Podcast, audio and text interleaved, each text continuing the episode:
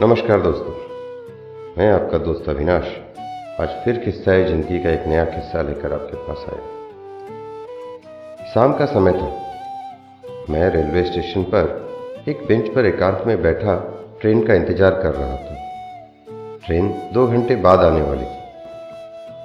अचानक एक सुंदर सी महिला मेरे पास आकर बैठ गई। मैं महिलाओं से वैसे ही घबराता हूँ।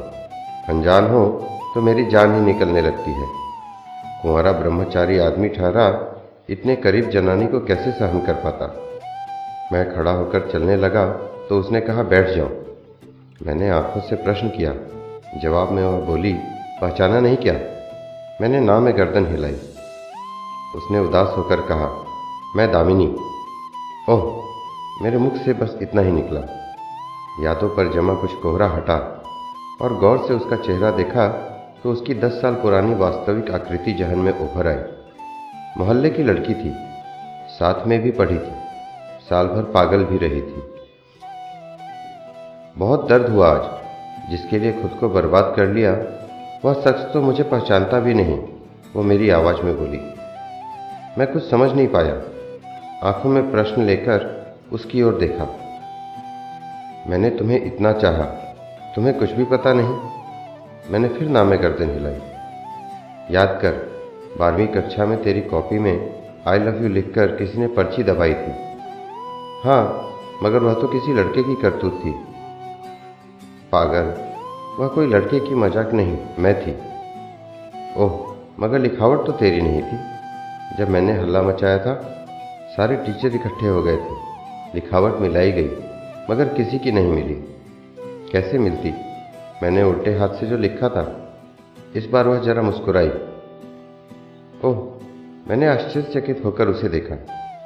जैसे ब्रेल लिपि पढ़ने की कोशिश कर रहा हूँ। हाँ तू सचमुच भोला था। तेरे इसी भोलेपन पर तो मेरा दिल आ गया था। बारहवीं के बाद मेरी पढ़ाई छूट गई थी और तू कॉलेज जाने लगा था। तब मैंने साल भर पागलपन का नाटक किया था। झूठी, तू सचमुच पागल थी। हाँ पागल थी तेरे प्यार में। दिन दुनिया की खबर ही नहीं थी। अपना होश भी नहीं संभाल पा रहे थे। पागलपन के बहाने से तेरे घर जाकर छुप जाया करती थी। इसी बहाने तुझे छू लिया करती थी। चल झूठी, तुमने पागलपन में कईयों को काट लिया था। याद नहीं क्या? हाँ याद है। सब कुछ तो याद है। चाहत के लम्हे ऐसे ही भूले जाते हैं क्या? याद कर, मैंने सबको काटा, मगर तुझे क्यों नहीं काटा? तुम मुझे पकड़कर घर वालों के हवाले कर दिया करते थे। और मैं बड़ी आसानी से तुम्हारी पकड़ में आ जाया करती थी। इसी बहाने तुझे छूने का मौका मिल जाया करता था। यही तो हसरत रहती थी मेरी। तुझे छूने के लिए अपना वजूद तक दाव पर लगा दिया था मैंने। मैं निरुत्तर सा हो गया था। फिर मैंने कहा, नहीं, तू सचमुच ही पागल थी। याद कर, जब मैं बरसाती तालाब में नहा रहा था, तुमने मेरे कपड़े उठाकर ले गई थी। मैं पूरे दिन खेतों में चड्डी में घूमता रहा। मगर तुमने शाम तक मेरे कपड़े नहीं दिए। ऐसा तो कोई पागल ही कर सकती थी। हाँ कपड़े उठाए थे मैंने, मगर ज़रा सोच, तेरे ही क्यों उठाए थे? और भी तो तेरे कई दोस्त नहा रहे थे। बड़ा मज़ा आया था मुझे इस खेल में। शाम को तेरे कपड़े मैंने वापस भी तो कर दिए थे। मेरे अपने थे तुम। ढंग से तुझे देखने का हक था मेरा, सो मैंने देख लिया। फिर उसने एक गहरी सांस लेकर कहा, बड़ी कीमत चुकानी पड़ी थी मुझे इस खेल की। तेरी माँ शिकायत लेकर आ गई थी। इस कारण घर वालों ने मुझे खूब पीटा। फिर रात भर बेड़ियों से बांधे रखा था। मगर सारी सजा का उस आनंद के सामने कुछ भी नहीं था। अब मेरे पास कोई जवाब नहीं था।